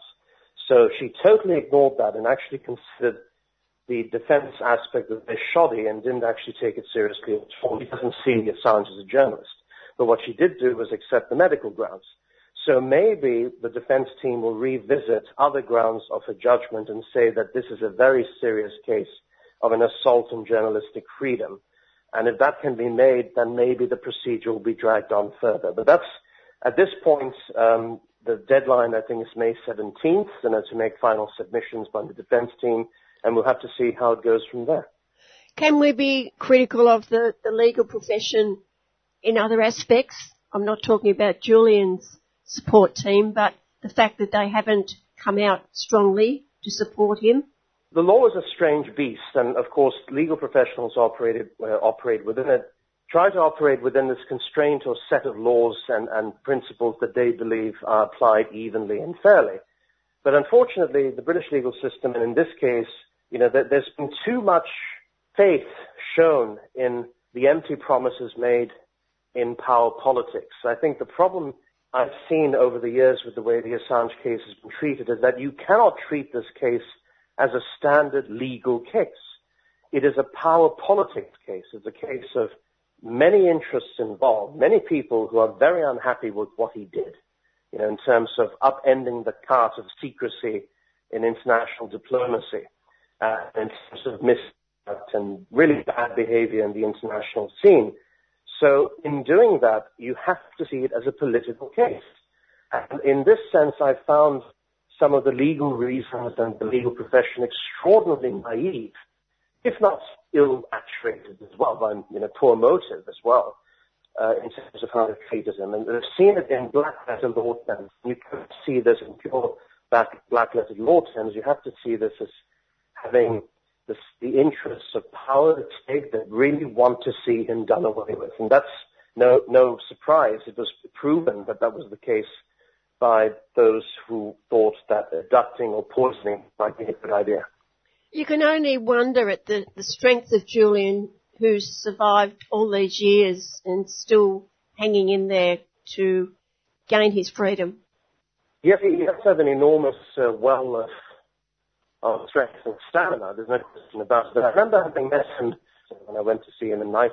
There's no doubt, and I'm sure that even though I haven't had a chance to speak to him for a very long time, I'm sure that uh, he had his spirits and, and his belief. And, and of course, as we know he was recently married and that no doubt emboldened him and give him some strength. But uh, there is no question about it. His, he has frail health. Um, you know, he is a, a person facing enormous challenges.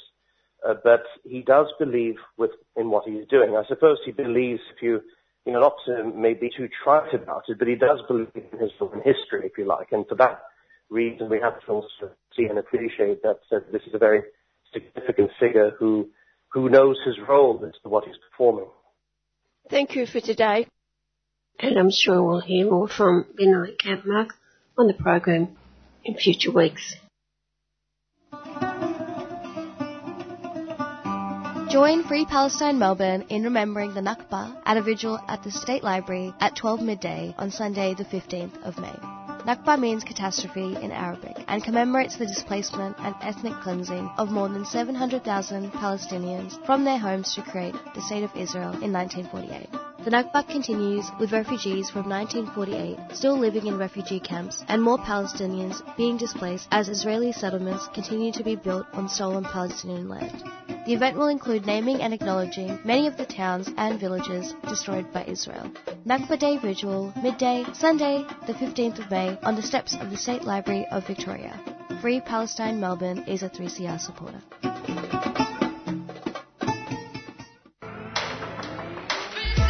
We have seen record numbers of protests in Latin America recently, explicitly calling for an appropriate response to the pandemic, alongside the protection of healthcare workers and social and economic welfare for the population. Ecuador, Brazil, Bolivia, and Chile have all grown increasingly feeble in their justifications for both a lack of action against coronavirus as well as their increasingly authoritarian behaviour. Suffice to say, the Latin American right is being undone by its contempt for public healthcare, its contempt for an essential human right. And with their traditional backer, the USA, embroiled in its own pandemic nightmare, the kleptocrats, religious zealots, and maniacs leading Latin America's right wing are now on their own, it seems. And the region's people, from all available evidence, are perfectly aware of this fact. And their actions against this public health and political emergency are becoming all the more radical. After all, it is a matter of life and death, as it has always been in Latin America. You're listening to 3CR Community Radio 855 AM on digital and online. 3CR Radical Radio.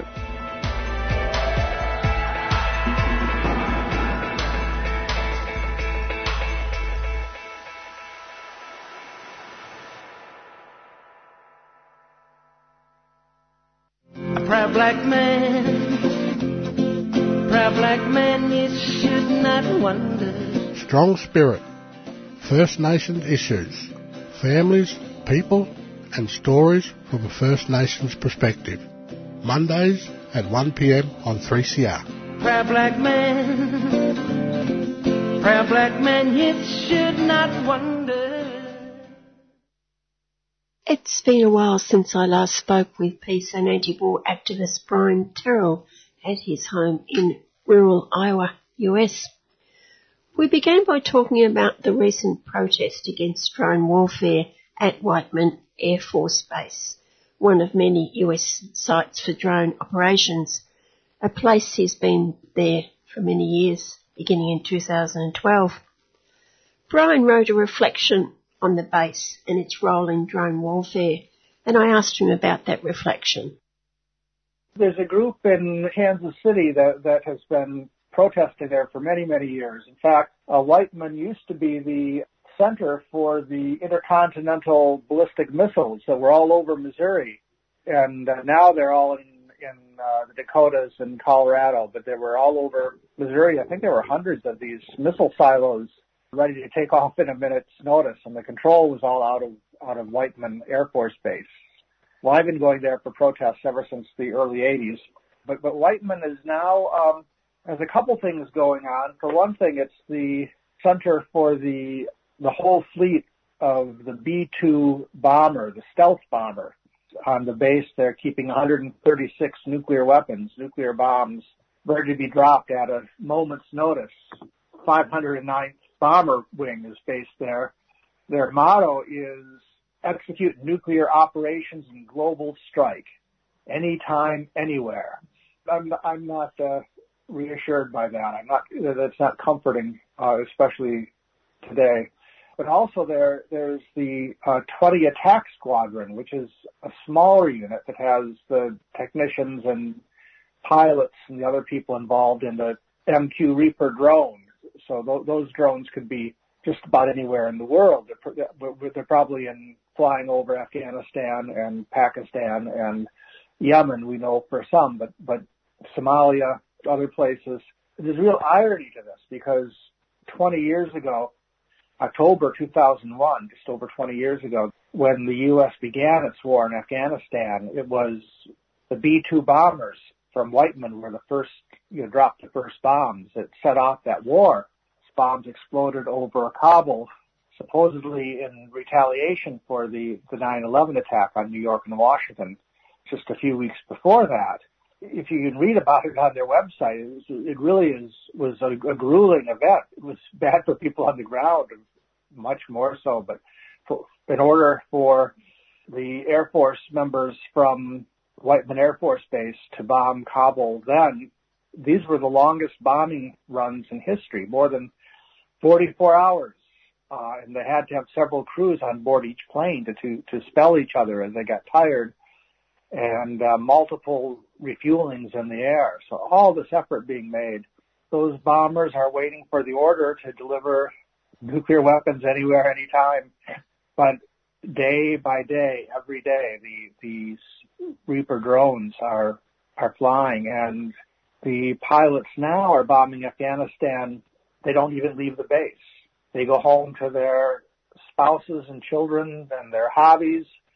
They go home and mow the lawn. They, they sleep in their own beds and, you know, they, they work shifts of sitting in front of a computer screen, just like people uh, all over the world do in all kinds of industries and businesses. Uh, and on one hand, it's not any different, but on the other hand, they are actually engaged in combat, and they are um, actually closer than the bomber crews because the bomber crews, of course, were thousands of feet in the air, and they they couldn't hear or see anything on the ground. They dropped their bombs, and the the, the suffering was far far below, and they don't see it or hear it or they don't experience it. They have no concept of what goes on on the ground. But these drones travel very, very slow and they have, you know, very uh, high resolution cameras. They watch things on the ground. Just a few weeks ago, I was in Nevada. I work with, with a Nevada Desert Experience and they uh, founded to protest nuclear weapons at the nuclear test site outside of Las Vegas. But halfway between Las, Las Vegas and the test site is a uh, Creech Air Force Base, which is the, really the, the center for the U.S. Air Force and the CIA drone program. Um, it's the biggest drone base uh, in the world. And while I was out there, it was announced uh, the, the New York Times had an article about the young Air Force captain who took his own life. His father explained that he couldn't live with the violations of his own moral compass. Watching people you know, seeing the, the people who he targets, to, you know, to actually see them dismembered and to, to, to see their family members grieve and sometimes be ordered to, uh, on one occasion, you know, he was not supposed to talk about what he was doing, but he confessed to his father. He had, was ordered to attack uh, the funeral of somebody that he had killed. So, so, so it's it's not simple and clean. It's you know the, the the idea that there can be a war on the other side of the world and our soldiers can fight it and not break out a sweat and be safe is just not true. The, the, the moral damage and the psychic damage of, of this kind of warfare is is really really great. And I'd imagine, Brian, that he isn't the only one who's suicided. No, no, and it's very difficult to get the you get all the statistics, but it's there are several uh, the drone operators who have come forward and talked about the, the, the things that they've seen and the, the stresses that they're under.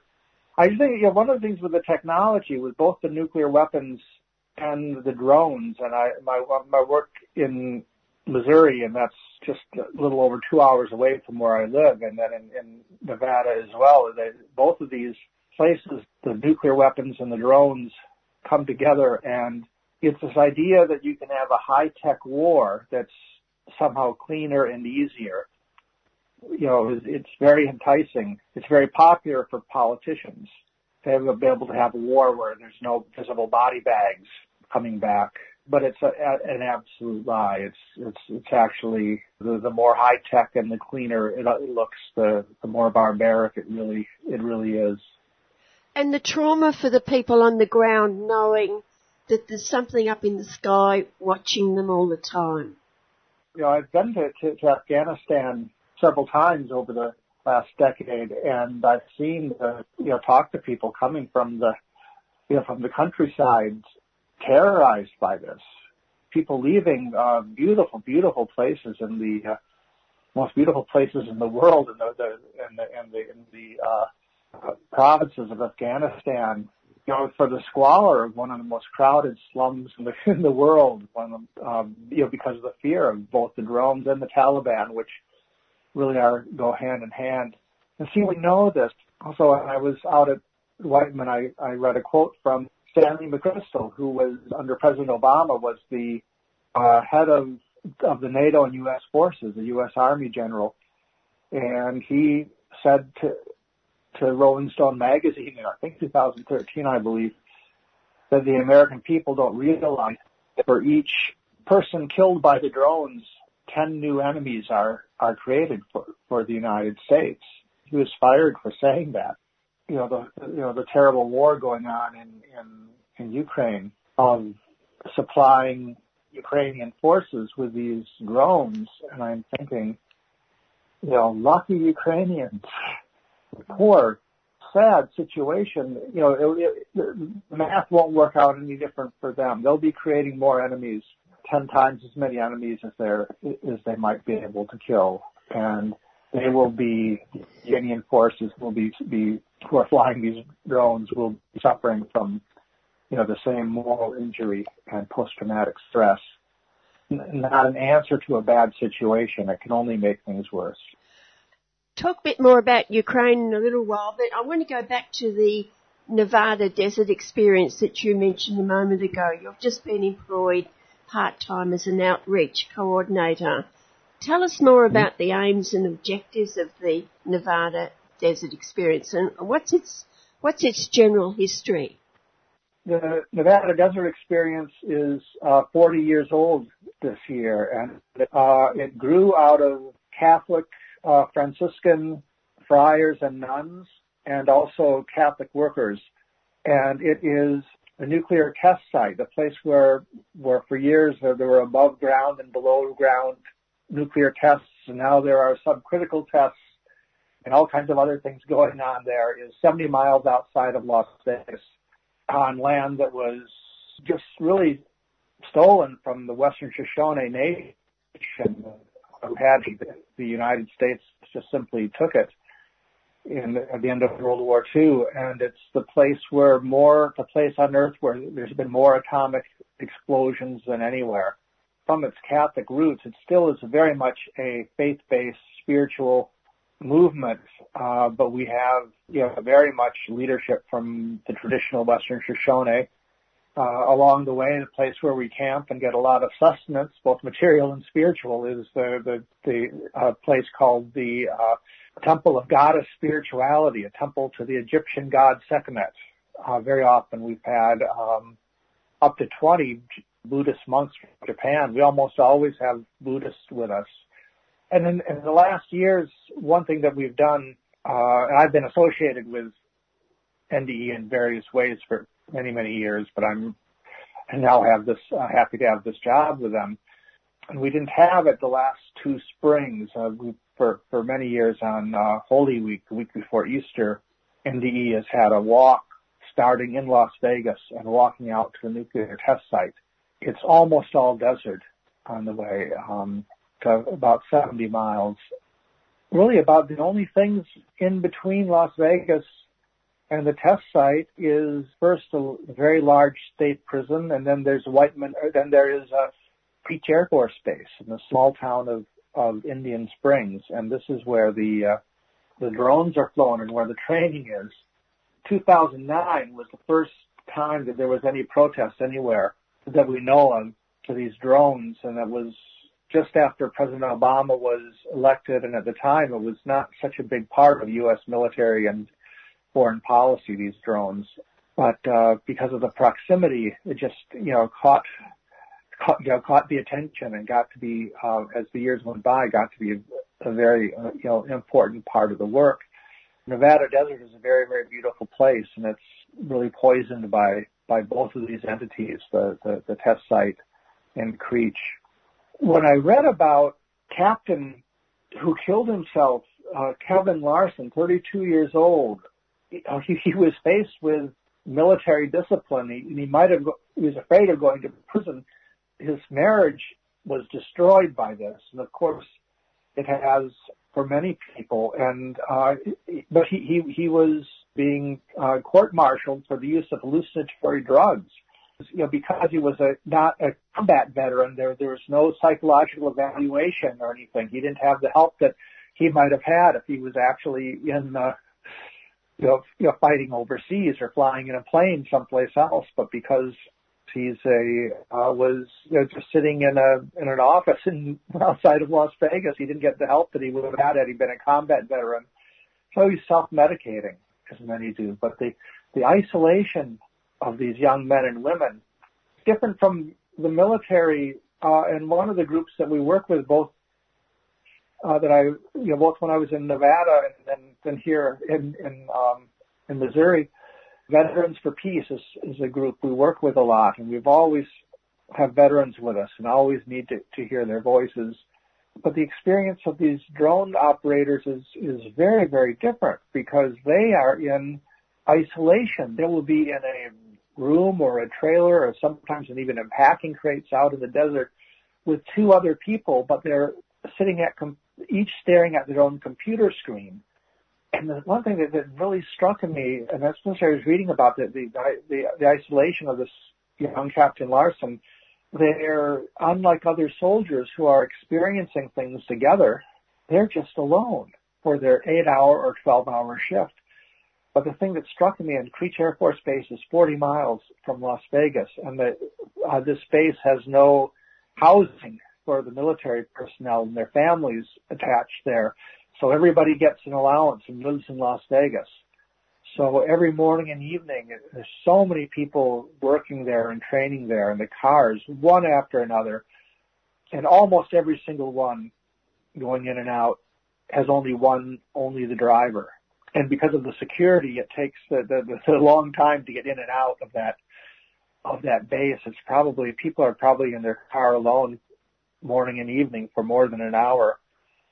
Uh, and you think that these young people that they would make friends and they would they would carpool. They would that would be the kind of the natural thing. But but I my, my my heart just breaks to think about each of these each of these young men and women who are bearing the burden of the things that they're doing and the things that they're seeing in isolation. There's no buddies. There's no uh, camaraderie uh, involved in this, and so that I think this is one reason why that you know this has been so hard. When it came out, there, there was nothing new because for, for those of us who've been activists in the drone issue, because you know we've met with drone operators and we've talked to them and we've read reports and things have been leaked. There's a young man named Daniel Hale who's presently doing 45 months in prison because he he was a um, intelligence contractor, and he a lot of what we know about drones is because he told the American people what's going on. He's paying for it for years in prison. We know this, and within our own peace movement, our newsletters and websites, and we, we write blogs and things. But the, the fact that this got in the New York Times, the, you know, the, the, the United States, it's the you know, newspaper of record something's real when it's in the Times. That's what people think anyway. There's a lot of the Times publishes some pretty shady things too. But but I think this time it's you know something that has broken into the public awareness. Should have happened a long time ago. I hope that uh, it's not just a blip. I hope it really reaches people's hearts and people see that we just can't keep doing this and can't keep proliferating it. Brian, I'm sure that the Shoshone people have talked to you about the impact of the desecration of their land. Yes, and it's, it's some of the holiest parts of their land. And on the, the test site is Yucca Mountain. There's a constant fight going on the, the U.S. Department of Energy wants to, um, they've hollowed out a big part of the mountain and they want it to be, be like the repository of all the nuclear waste in the country to, to go there. And, uh, there's a lot of nuclear waste there, but this, this has not been able to come about. Very sacred place. You know, when we go there, we, we, we go with their leadership. Each of us pays $10 a year for a permit to be on their land and very often we get arrested for trespassing on, on their land, but we are the ones with permission to be there, and the U.S. Uh, Department of Energy doesn't. So there's a piece of this too that with with the the the nuclear test site is part of the National Nuclear Security Administration, which has like a 21 billion dollar a year budget it also has near Kansas City. It has a factory that makes the the, the 80 some percent of the non-nuclear parts of all the nuclear weapons, and it's something that that that is not well known to the American taxpayer. Is everything nuclear under the nuclear you know, the nuclear test site and all the research and development, the production of of nuclear bombs, the production of the of, of the plutonium pits, the whole range uh, is not under under the the military budget. It's not out of the Department of Defense. It's out of the Department of Energy. Uh, so billions of dollars being spent, you know, trillions of dollars planned for the next few years to to uh, you know, renovate our new our whole nuclear weapons arsenal and that's out of the Department of Energy. And at this time when uh, climate change is so, you know, the, the dangers are so imminent and the warnings are so clear, I think most American people don't realize that such a huge share of the Department of Energy is being spent on making weapons of mass destruction. I think of all the expertise, all the, the engineers and physicists and uh, all the all this work and genius being put into making more efficient nuclear weapons at a time when that could be used to work on energy sources, on conservation. Uh, we have urgent work to do, and it's not being done. And this war in Ukraine is actually setting everything, actually any, anything we might think of on this planet for social betterment is being is being set back by this. You've written about the war in Ukraine and talking about what's happening today. And you've gone back to a precedent in April 1941. Can you explain that? That was when uh, Germany invaded the Soviet Union. You know, starting with with Ukraine during World War II. It was before the United States was formally involved, and uh, Harry S. Truman, by the time, was a senator from from Missouri and not a very well known guy, was as a United States Senator from Missouri, spoke from the floor of the United States Senate and he said, if the Germans are winning, we have to help the Russians, and if the Russians are winning, we have to help help the Germans, and that way they can kill off as many of each other as possible. He wasn't considered a cynic at the time. In fact, when he died in the 70s, the uh, New York Times obituary for for Truman was that this is what got him to be president. This is the kind of thing that got him to be president of the United States. That you know it caught his notice. So, so a few years later, he was made vice president of the United States, and when Franklin Roosevelt died, uh, Harry Truman became the president of the United States, and the one who you know demanded from Germany and um, from Japan um, some historians say prolonging the war by months at least and leading to the deaths of many hundreds of thousands more people before, even before he ordered the bombing of Hiroshima and Nagasaki. But this was to show what a hard-nosed, pragmatic man he was when he said we could just, just let them kill each other off. And I really think that this is, this is the U.S. foreign policy. It has not changed very much. As horrible as, as the war in Ukraine is and how unjustified Russia's attack on that country. I, th- I think it's a crime that, that, that is on the same scale as United States invasion of Iraq. And I think it's as horrible as what, what, what the United States did to Libya just a few years ago, you know, to be condemned. But I don't think the United States, uh, is really acting now in the in the interests of the people of Ukraine and in the interest of peace. The weapons manufacturers, uh, Raytheon Technologies, uh, Boeing, their stock is going through the roof. This is this is great time to, be, to have money in in armaments. It's very disturbing that, that we have both sides are talking about the possibility of using nuclear weapons. Vladimir Putin said that the United States doesn't understand how serious the threat is from Russia. I would say I think I think the same thing is true on the other side, and, and I think this what makes this war different from the other wars that I mentioned. Is for one thing is it's a war happening in Europe and it's a war happening to people who are white. Is a very serious difference how how it's being treated, how it's being perceived. And also, this is the this is the first time that the early 1960s where there seems to be we're, we're heading toward a um, direct conflict between the two nuclear two nuclear powers. So the times are are are really very very frightening. You believe that the United States through NATO is trying to bleed Russia dry? Is that how you see it?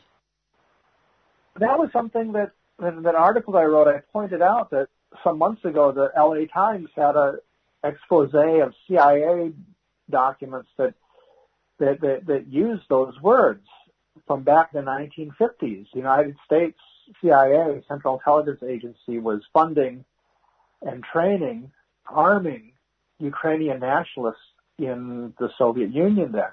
Ukrainian soldiers, fighters, believed that the CIA was helping them to become free of Soviet and Russian control, and the documents now show that that was never in the cards. The real intent was not to free Ukraine from Russian control, but to leave it, as the words you use there, to weaken uh, the Soviet Union. And I think it's that same kind of cynicism that was played out in, in the Afghan war. We're still seeing the, effects of that. You know, back in 1979, the Carter administration, you know, later members of that administration were bragging that they brought about the fall of the Soviet Union by enticing, by arming the Afghan Mujahideen, the, the people that later became both the Taliban and, and Al Qaeda, to fight the Russians and to lure the Russians into a trap. You know, uh, generations of war later, you know, because of this. And there wasn't ever any real concern for the people people of Afghanistan any more than we're seeing it for the people of, Ukraine. This is a market for missiles. You know, the Raytheon company and pulling in money, just taking money that the taxpayers of the U.S. and the taxpayers of, of Western Europe are all pouring money into, into mostly U.S.-based armaments corporations. You know, that's more the point of it than, than you know, helping any people become free of, of you know, foreign domination and NATO is, you know, we've talked about this before, and I'm planning on in July going back to, to Germany and participating in protests at NATO, you know, foreign bases that have U.S. nuclear weapons in the U.S. in Germany and, and Netherlands. There are five countries that have nuclear weapons. People don't understand in the, in the United States about what's going on in, in Europe and the threat of NATO is you have of these bases not only these five nuclear sharing bases, but France has their own nuclear weapons, the UK has their nuclear weapons, and then there's American, uh, U.S. bases that have U.S. weapons as well. When I was there in, October, in, in Netherlands in October, there were all the NATO countries were engaging in what they're calling Operation Steadfast Noon, which was a huge mobilization, an exercise of practicing attacking Russia. Soldiers were on the ground and jets were in the air and it was all like a dress rehearsal for an attack. And at these bases like Buchel in Germany and, and Volkel in the Netherlands, every day, every day these uh, Battle and 16 fighter bombers take off off the ground for the purpose of practicing to deliver nuclear weapons to Russia. Delivered word they use. Wow. So it were a gift. But of course Russia isn't going to tolerate that. It's not a tolerable situation. You know, the, the sanity or cruelty of Vladimir Putin aside, everybody knew this back in the 1990s, even uh, I believe it was 1998, that Senator Joseph Biden addressed that was televised, and you can see it on YouTube, where he says that if NATO expands, you know, closer to Russia, he said this would be the tipping point, could lead to a, a violent and terrible reaction. Uh, George Kennan, who was the U.S. ambassador to the Soviet Union and one of the big you know, architects of post World War II foreign policy in Europe, he warned in 1998 he, when when NATO started to to expand toward Russia. He said this is you know this is going to lead to World War III, and he said there's no reason for it. There's no provocation. And so all of this was before Putin was deputy mayor of Leningrad and had to uh, had said he had to moonlight as a cab driver. He was not somebody in power at the time at all, so it isn't it isn't personality driven. It's it's everybody knew.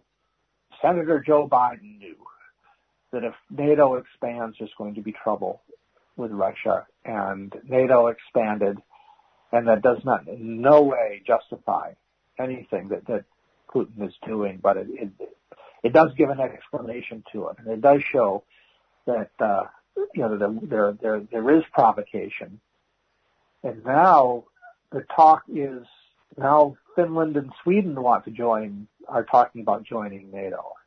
There's talk about basing nuclear missiles, uh, nuclear bombs in Poland. You know, what we need to do is, is every country needs to be neutral, but especially you know, go back to the plan in the 1990s when the Soviet Union fell. Everybody knew there was total agreement that a um, buffer of neutral states between the the, uh, the NATO countries, between the Western Europe alliances and and Russia was absolutely necessary for the peace of the world and the peace of the people of those countries, the people of Russia and of Ukraine, Poland, to have a lot less pressure and a lot less ramp down the threats. You know, I'm not a psychologist. I don't know Vladimir Putin. I don't know how much of it this is is propaganda and stuff. But if if the story that we're told, if we're told that this is, if it's true that that this is megalomaniac despot who has, you know, sociopathic and all of all, all the worst things people say are true, is is you don't put that person in a no-win situation. You don't back anyone against the wall. You, this is not diplomacy. You don't put anybody in a position, you know, where there there isn't an out. And when the United States Secretary of Defense Lloyd Austin, who also uh, not only is he a retired U.S. Army general, but he took a vacation from being on the board of directors of Raytheon Technologies so he could take this spot as U.S. cabinet member in charge of defense, said a few days ago that you know the, the most important thing now is for the United States to weaken. You know, to, I don't remember the exact words he used, but to destroy Russia as a military power. As much as I'd like to see Russia not be a nuclear, you know, be a, be a military power, I don't want the United States to be either. And for the United States to say that is a provocation, and I and I really hope, for the sake of the planet, that Vladimir Putin is more sane than what he's given credit for because this is the kind of pressure that could push almost anybody over over the edge to act in irresponsible and reckless ways. Thank you so much for all that today and good luck with your new job. Thank you very much. Tireless worker for peace and anti-war, Brian Terrell. You've been listening to a 3CR podcast produced in the studios of independent community radio station 3CR in Melbourne, Australia. For more information, go to allthews.3cr.org.au.